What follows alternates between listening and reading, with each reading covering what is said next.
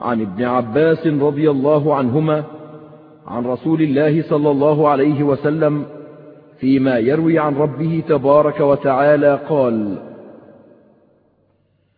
إن الله عز وجل كتب الحسنات والسيئات ثم بين ذلك فمن هم بحسنة فلم يعملها كتبها الله عنده حسنة كاملة وإن هم بها فعملها كتبها الله عنده عشر حسنات إلى سبعمائة ضعف إلى أضعاف كثيرة.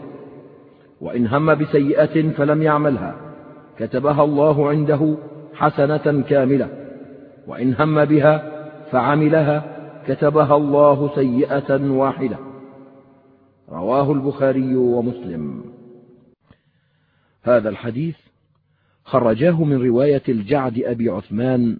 حدثنا أبو رجاء العطاردي عن ابن عباس وفي رواية لمسلم زيادة في آخر الحديث وهي أو محاها الله ولا يهلك على الله إلا هالك. وفي هذا المعنى أحاديث متعددة. فخرجا في الصحيحين من حديث أبي هريرة عن النبي صلى الله عليه وسلم قال يقول الله إذا أراد عبدي أن يعمل سيئة فلا تكتبوها عليه حتى يعملها فإن عملها فاكتبوها بمثلها وإن تركها من أجلي فاكتبوها له حسنة وإذا أراد أن يعمل حسنة فلم يعملها فاكتبوها له حسنة فإن عملها فاكتبوها له بعشر أمثالها إلى سبعمائة ضعف. وهذا لفظ البخاري وفي رواية لمسلم قال الله عز وجل إذا تحدث عبدي بأن يعمل حسنة فأنا أكتبها له حسنة ما لم يعمل فإذا عملها فأنا أكتبها بعشر أمثالها وإذا تحدث بأن يعمل سيئة فأنا أغفرها له ما لم يعملها فإذا عملها فأنا أكتبها له بمثلها. وقال رسول الله صلى الله عليه وسلم قالت الملائكة رب ذاك عبدك يريد أن يعمل سيئة وهو أبصر به. قال ارقبوه فإن عملها فاكتبوها له بمثلها وإن تركها فاكتبوها له حسنة. إنما تركها من جراي. قال رسول الله صلى الله عليه وسلم إذا أحسن أحدكم إسلامه فكل حسنة يعملها تكتب بعشر أمثالها إلى سبعمائة ضعف وكل سيئة يعملها تكتب بمثلها حتى يلقى الله. وفي الصحيحين عن أبي هريرة عن النبي صلى الله عليه وسلم قال كل عمل ابن آدم يضاعف الحسنة عشر أمثالها إلى سبعمائة ضعف. قال الله عز وجل إلا الصيام فإنه لي وأنا أجزي به يدع شهوته وطعامه وشرابه من أجلي.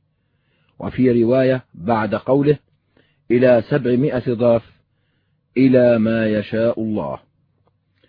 وفي صحيح مسلم عن أبي ذر عن النبي صلى الله عليه وسلم قال يقول الله من عمل حسنة فله عشر أمثالها أو أزيد. ومن عمل سيئة فجزاؤها مثلها أو أغفر. وفيه أيضا عن أنس عن النبي صلى الله عليه وسلم قال من هم بحسنة فلم يعملها كتبت له حسنة فإن عملها كتبت له عشرا ومن هم بسيئة فلم يعملها لم يكتب عليه شيء فإن عملها كتبت عليه سيئة واحدة.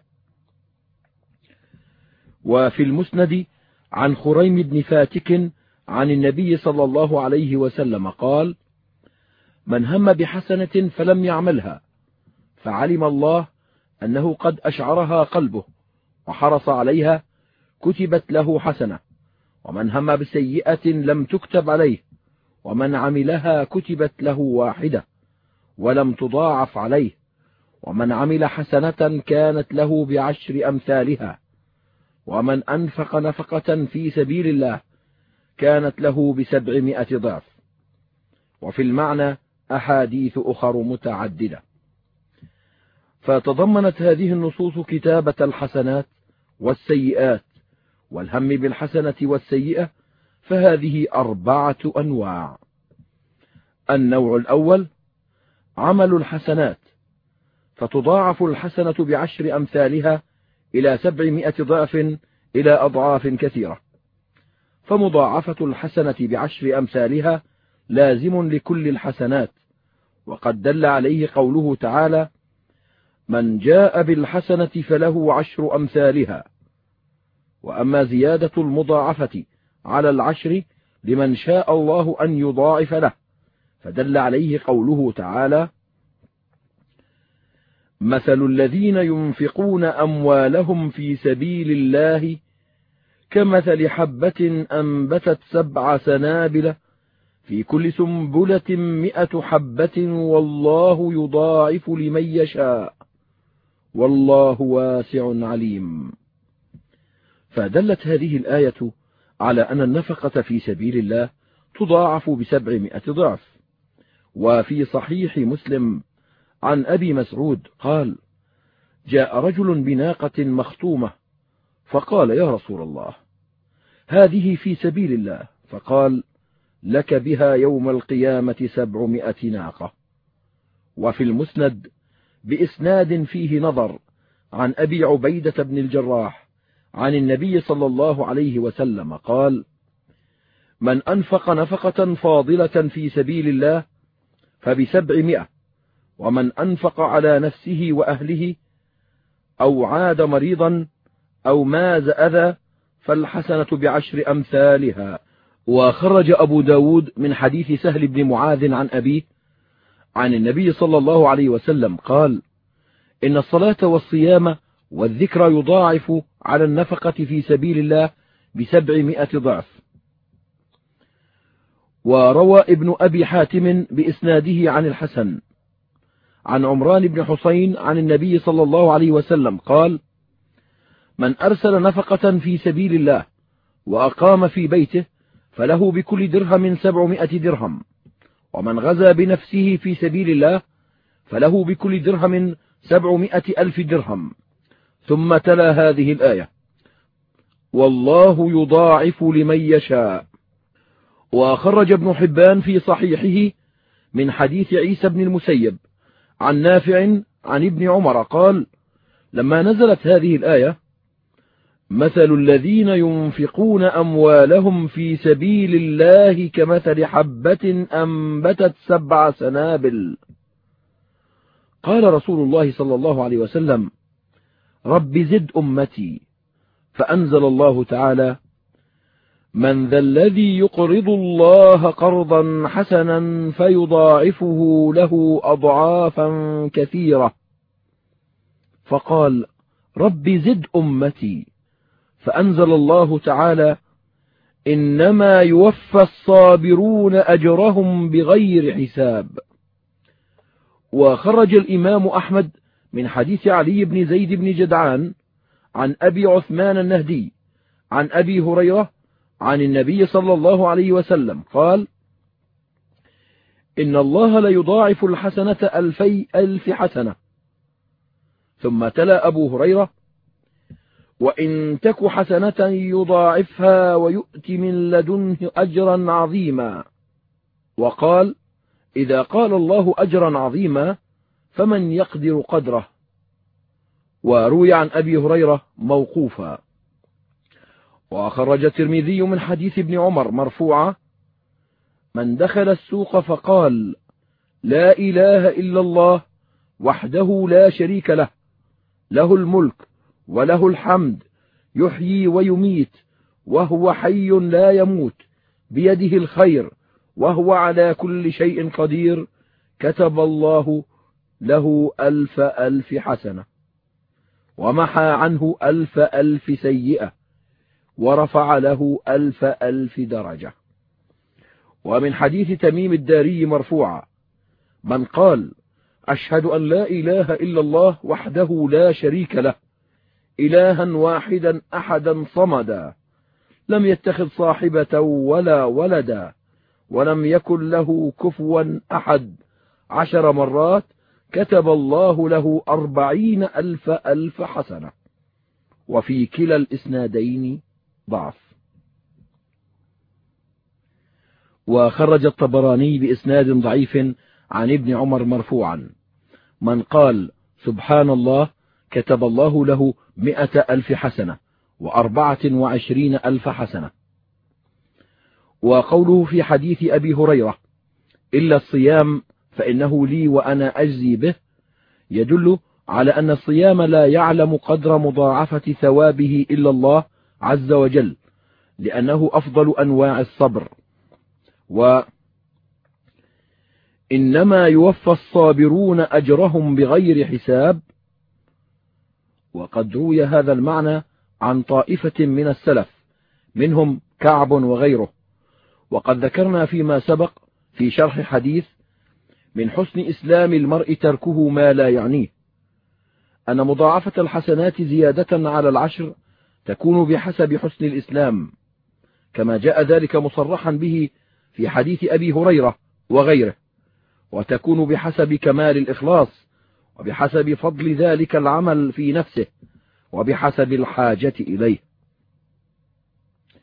وذكرنا من حديث ابن عمر أن قوله من جاء بالحسنة فله عشر أمثالها نزلت في الأعراب وأن قوله وإن تك حسنة يضاعفها ويؤت من لدنه أجرا عظيما. نزلت في المهاجرين.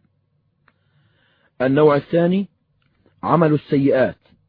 فتكتب السيئة بمثلها من غير مضاعفة كما قال تعالى ومن جاء بالسيئة فلا يجزى إلا مثلها وهم لا يظلمون. وقوله كتبت له سيئة واحدة إشارة إلى أنها غير مضاعفة ما صرح به في حديث آخر لكن السيئة تعظم أحيانا بشرف الزمان أو المكان كما قال تعالى إن عدة الشهور عند الله اثنا عشر شهرا في كتاب الله يوم خلق السماوات والأرض منها أربعة حرم. ذلك الدين القيم. فلا تظلموا فيهن أنفسكم. قال علي بن أبي طلحة عن ابن عباس في هذه الآية.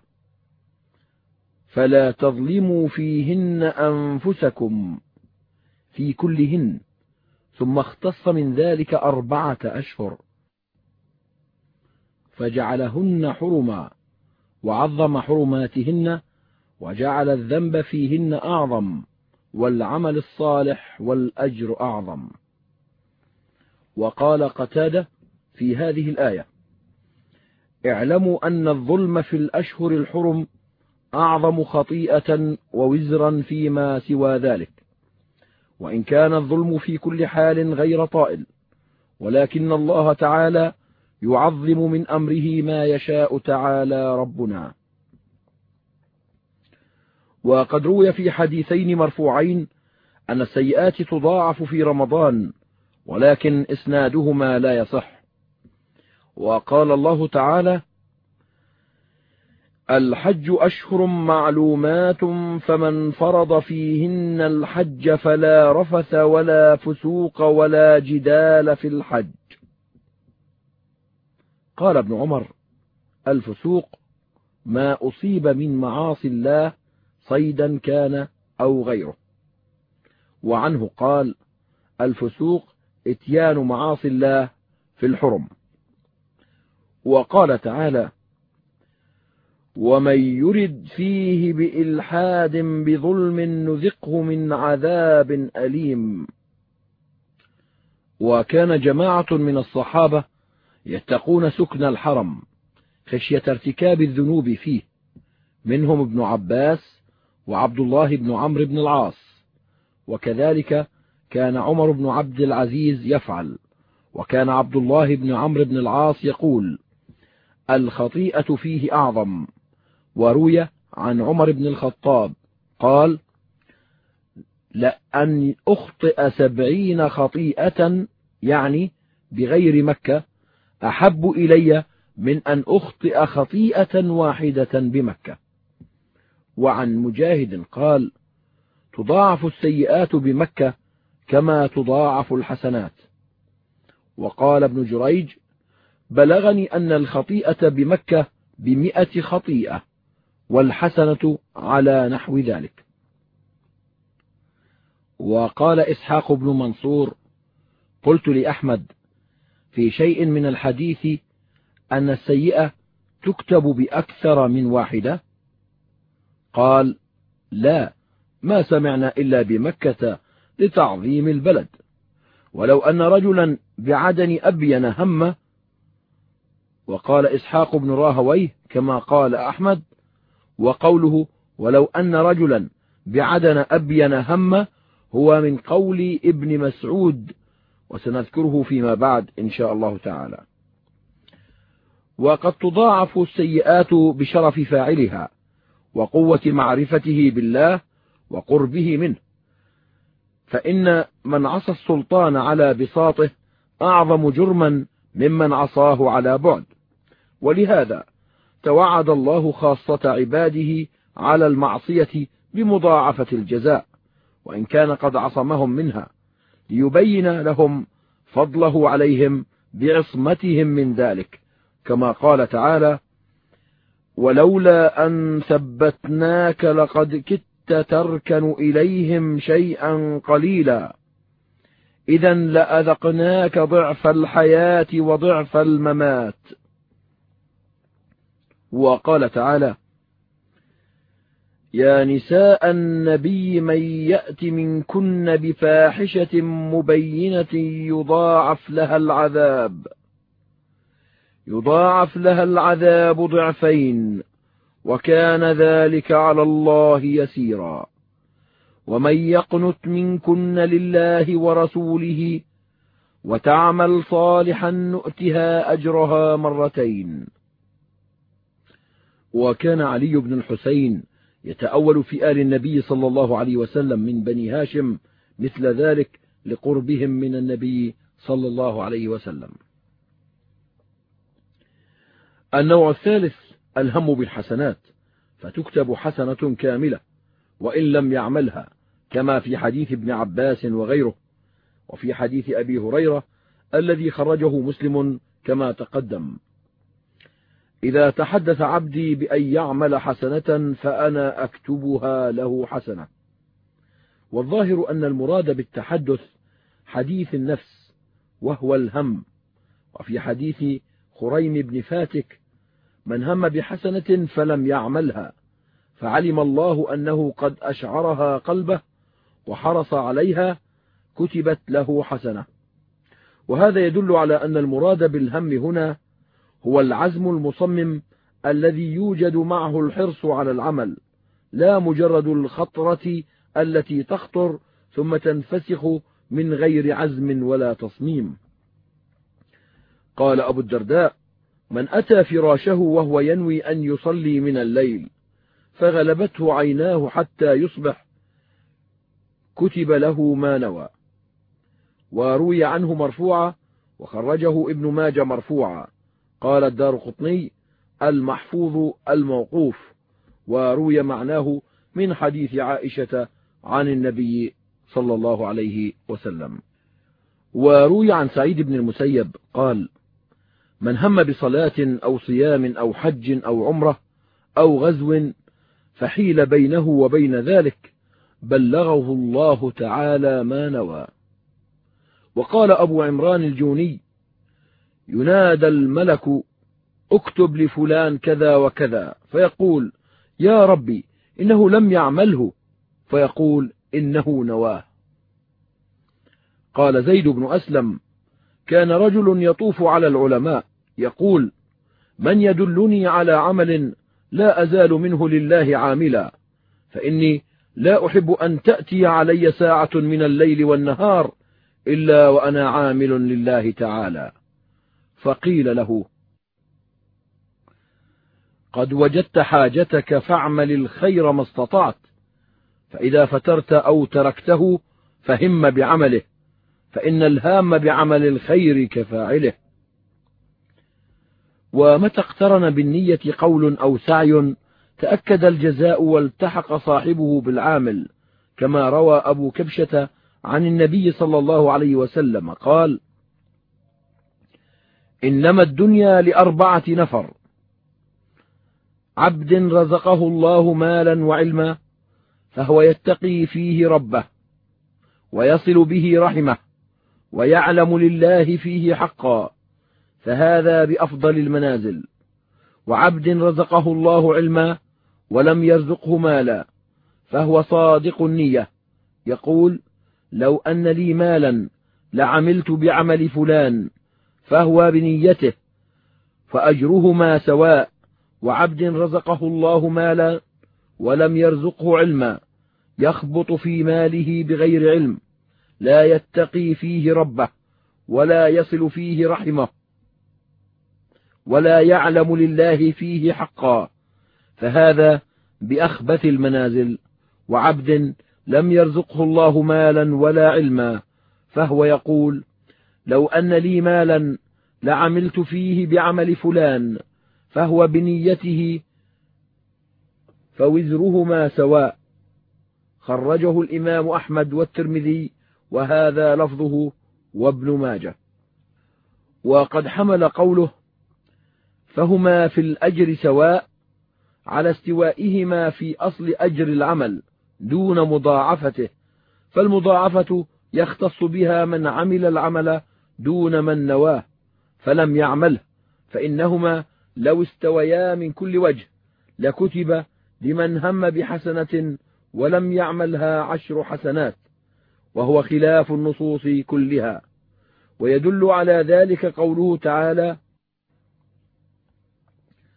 فضل الله المجاهدين بأموالهم وأنفسهم على القاعدين درجة وكلا وعد الله الحسنى وفضل الله المجاهدين على القاعدين أجرا عظيما. درجات منه. قال ابن عباس وغيره. القاعدون المفضل عليهم المجاهدون درجة. هم القاعدون من أهل الأعذار. والقاعدون المفضل عليهم المجاهدون درجات. هم القاعدون من غير أهل الأعذار. النوع الرابع. الهم بالسيئات من غير عمل لها. ففي حديث ابن عباس أنها تكتب له حسنة كاملة. وكذلك في حديث أبي هريرة وأنس وغيرهما أنها تكتب حسنة. وفي حديث أبي هريرة قال إنما تركها من جراي يعني من أجلي وهذا يدل على أن المراد من قدر على ما هم به من المعصية فتركه لله تعالى. وهذا لا ريب فيه أنه يكتب له بذلك حسنة لأن تركه للمعصية بهذا القصد عمل صالح. فأما إن هم بمعصية ثم ترك عملها خوفا من المخلوقين أو مراءة لهم فقد قيل إنه يعاقب على تركها بهذه النية لأن تقديم خوف المخلوقين على خوف الله محرم. وكذلك قصد الرياء للمخلوقين محرم. فإذا اقترن به ترك المعصية لأجله عوقب على هذا الترك. وقد خرج أبو نعيم بإسناد ضعيف عن ابن عباس قال يا صاحب الذنب لا تأمنن سوء عاقبته ولما يتبع الذنب أعظم من الذنب إذا عملته. وذكر كلاما. وقال وخوفك من الريح إذا حركت ستر بابك وأنت على الذنب ولا يضطرب فؤادك من نظر الله إليك أعظم من الذنب إذا عملته. وقال الفضيل بن عياض كانوا يقولون ترك العمل للناس رياء والعمل لهم شرك وأما إن سعى في حصولها بما أمكنه ثم حال بينه وبين القدر فقد ذكر جماعة أنه يعاقب عليها حينئذ لقول النبي صلى الله عليه وسلم. إن الله تجاوز لأمتي عما حدثت به أنفسها ما لم تكلم به أو تعمل. ومن سعى في حصول المعصية جهده ثم عجز عنها فقد عمل. وكذلك قول النبي صلى الله عليه وسلم إذا التقى المسلمان بسيفيهما فالقاتل والمقتول في النار. قالوا يا رسول الله هذا القاتل فما بال المقتول؟ قال إنه كان حريصا على قتل صاحبه. وقوله ما لم تكلم به أو تعمل. يدل على أن الهام بالمعصية إذا تكلم بما هم به بلسانه أنه يعاقب على الهم حينئذ. لأنه قد عمل بجوارحه معصية وهو التكلم باللسان. ويدل على ذلك حديث الذي قال لو أن لي مالا لعملت فيه ما عمل فلان يعني الذي يعصي الله في ماله قال فهما في الوزر سواء.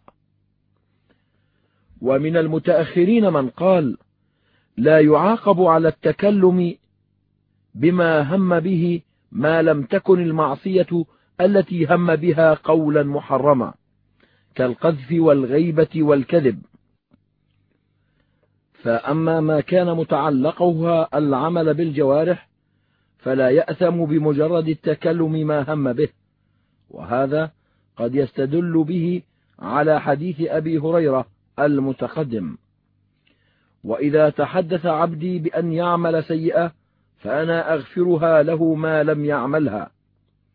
ولكن المراد بالحديث هنا حديث النفس جمعا بينه وبين قوله ما لم تكلم به أو تعمل. وحديث أبي كبشة يدل على ذلك صريحا. فإن قول القائل بلسانه لو أن لي مالا لعملت فيه بالمعاصي كما عمل فلان ليس هو العمل بالمعصية التي هم بها وإنما أخبر عما هم به فقط مما متعلقه إنفاق المال في المعاصي وليس له مال بالكلية وأيضا فالكلام بذلك محرم فكيف يكون معفوا عنه؟ غير معاقب عليه. وأما إذا انفسخت نيته وفترت عزيمته من غير سبب منه فهل يعاقب على ما هم به من المعصية أم لا؟ هذا على قسمين. أحدهما أن يكون الهم بالمعصية خاطرا خطر ولم يساكنه صاحبه ولم يعقد قلبه عليه بل كرهه ونفر منه. فهذا معفو عنه وهو كالوساوس الرديئة التي سئل النبي صلى الله عليه وسلم عنها فقال ذاك صريح الإيمان. ولما نزل قوله تعالى وإن تبدوا ما في أنفسكم أو تخفوه يحاسبكم به الله. فيغفر لمن يشاء ويعذب من يشاء. شق ذلك على المسلمين وظنوا دخول هذه الخواطر فيه فنزلت الآية التي بعدها وفيها قوله ربنا ولا تحملنا ما لا طاقة لنا به. فبينت أن ما لا طاقة لهم به فهو غير مؤاخذ به. ولا مكلف به. وقد سمى ابن عباس وغيره ذلك نسخا. ومرادهم أن هذه الآية أزالت الإيهام الواقع في النفوس من الآية الأولى. وبينت أن المراد بالآية الأولى العزائم المصمم عليها ومثل هذا كان السلف يسمونه نسخا.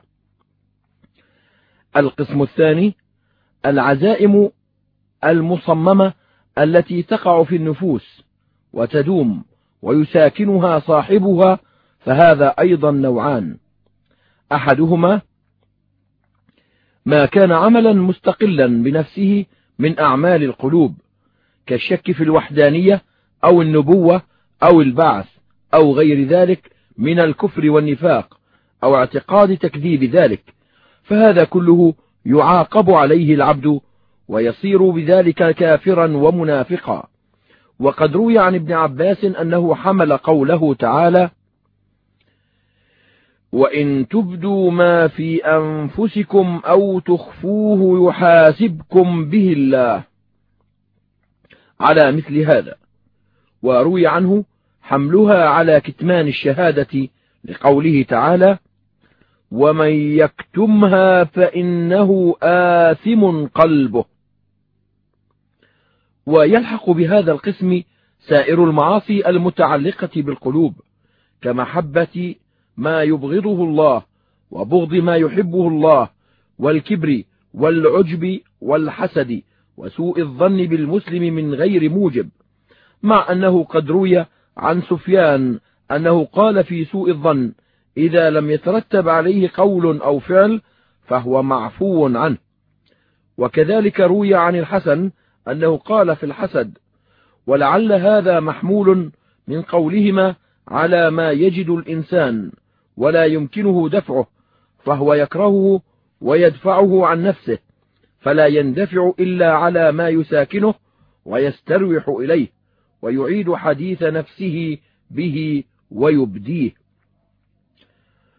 والنوع الثاني ما لم يكن من أعمال القلوب بل كان من أعمال الجوارح كالزنا والسرقة وشرب الخمر والقتل والقذف ونحو ذلك إذا أصر العبد على إرادة ذلك والعزم عليه ولم يظهر له أثر في الخارج أصلا. فهذا في المؤاخذة به قولان مشهوران للعلماء. أحدهما يؤاخذ به قال ابن المبارك سألت سفيان الثوري أيؤاخذ العبد بالهمة؟ فقال إذا كانت عزما أوخذ. ورجح هذا القول كثير من الفقهاء والمحدثين والمتكلمين من أصحابنا وغيرهم. واستدلوا له بنحو قوله عز وجل واعلموا أن الله يعلم ما في أنفسكم فاحذروه. وقوله ولكن يؤاخذكم بما كسبت قلوبكم. وبنحو قول النبي صلى الله عليه وسلم الإثم ما حاك في صدرك وكرهت أن يطلع عليه الناس. وحملوا قوله صلى الله عليه وسلم إن الله تجاوز لأمتي عما حدثت به أنفسها ما لم تكلم به أو تعمل على الخطرات. وقالوا ما ساكنه العبد وعقد قلبه عليه فهو من كسبه وعمله فلا يكون معفوا عنه. ومن هؤلاء من قال إنه يعاقب عليه في الدنيا بالهموم والغموم. روي ذلك عن عائشة مرفوعا وموقوفا وفي صحته نظر. وقيل بل يحاسب العبد به يوم القيامة فيقفه الله عليه ثم يعفو عنه ولا يعاقبه به فتكون عقوبته المحاسبة. وهذا مروي عن ابن عباس والربيع بن أنس وهو اختيار ابن جرير واحتج له بحديث ابن عمر في النجوى. وذاك ليس فيه عموم وأيضا فإنه وارد في الذنوب المستورة في الدنيا لا في وساوس الصدور. والقول الثاني لا يؤاخذ بمجرد النية مطلقا ونسب ذلك إلى نص الشافعي وهو قول ابن حامد من أصحابنا عملا بالعمومات. وروى العوفي عن ابن عباس ما يدل على مثل هذا القول. وفيه قول ثالث أنه لا يؤاخذ بالهم بالمعصية إلا بأن يهم بارتكابها في الحرم كما روى السدي عن مرة عن عبد الله بن مسعود قال ما من عبد يهم بخطيئة فلم يعملها فتكتب عليه ولو هم بقتل إنسان عند البيت وهو بعدن أبين أذاقه الله من عذاب أليم. وقرأ عبد الله ومن يرد فيه بإلحاد بظلم نذقه من عذاب أليم. خرجه الإمام أحمد وغيره. وقد رواه عن السدي شعبة وسفيان فرفعه شعبة ووقفه سفيان والقول قول سفيان في وقفه. وقال الضحاك إن الرجل ليهم بالخطيئة بمكة وهو بأرض أخرى فتكتب عليه. ولم يعملها. وقد تقدم عن أحمد وإسحاق ما يدل على مثل هذا القول. وكذا حكاه القاضي أبو يعلى عن أحمد. وروى أحمد في رواية المروذي حديث ابن مسعود هذا. ثم قال أحمد يقول من يرد فيه بإلحاد بظلم قال أحمد لو أن رجلا بعدن أبين هم بقتل رجل في الحرم هذا قول الله سبحانه. تذقه من عذاب أليم. هكذا قال ابن مسعود رحمه الله. وقد رد بعضهم هذا إلى ما تقدم من المعاصي التي متعلقها القلب.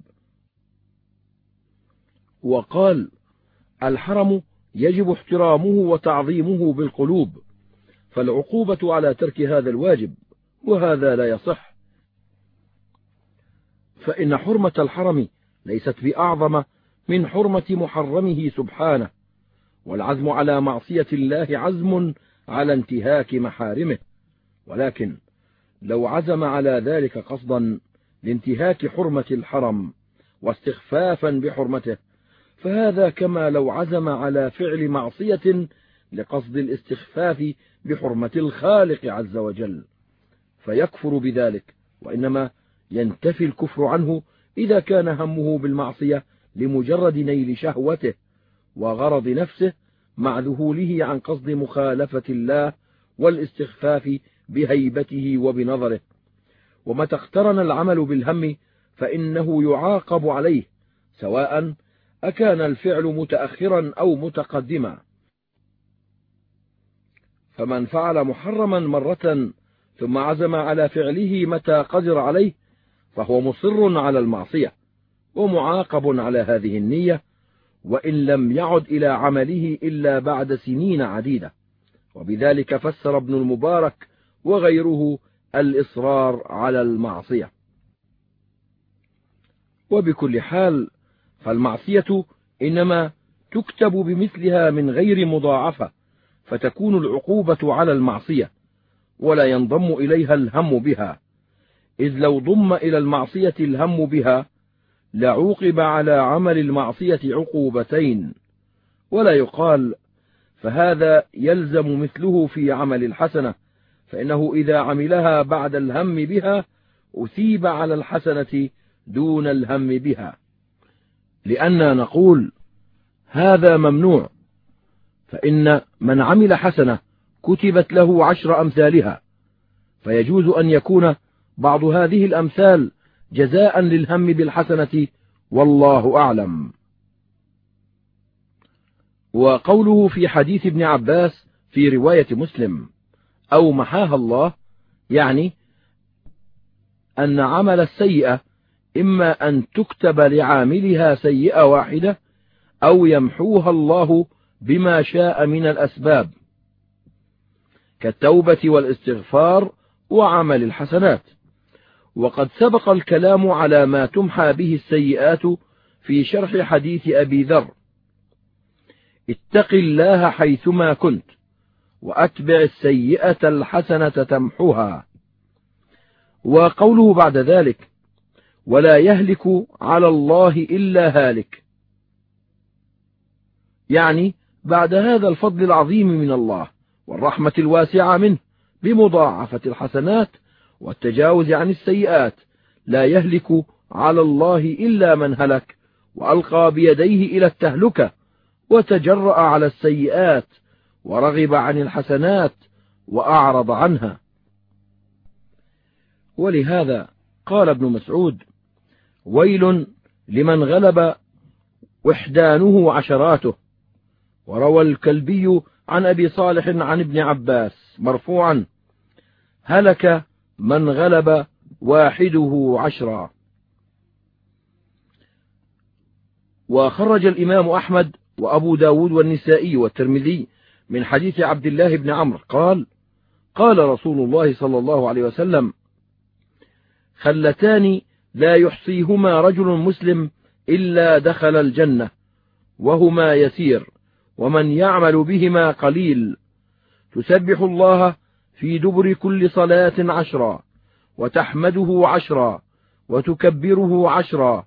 قال فتلك خمسون ومائة باللسان وألف وخمسمائة في الميزان. وإذا أخذت مضجعك تسبحه وتكبره وتحمده مئة فتلك مئة باللسان وألف في الميزان. فأيكم يعمل في اليوم والليلة ألفين وخمسمائة سيئة. وفي المسند عن أبي الدرداء عن النبي صلى الله عليه وسلم قال لا يدع أحد منكم أن يعمل لله ألف حسنة حين يصبح. يقول سبحان الله وبحمده مئة مرة فإنها ألف حسنة فإنه لن يعمل إن شاء الله تعالى مثل ذلك في يومه من الذنوب ويكون ما عمل من خير سوى ذلك وافرا.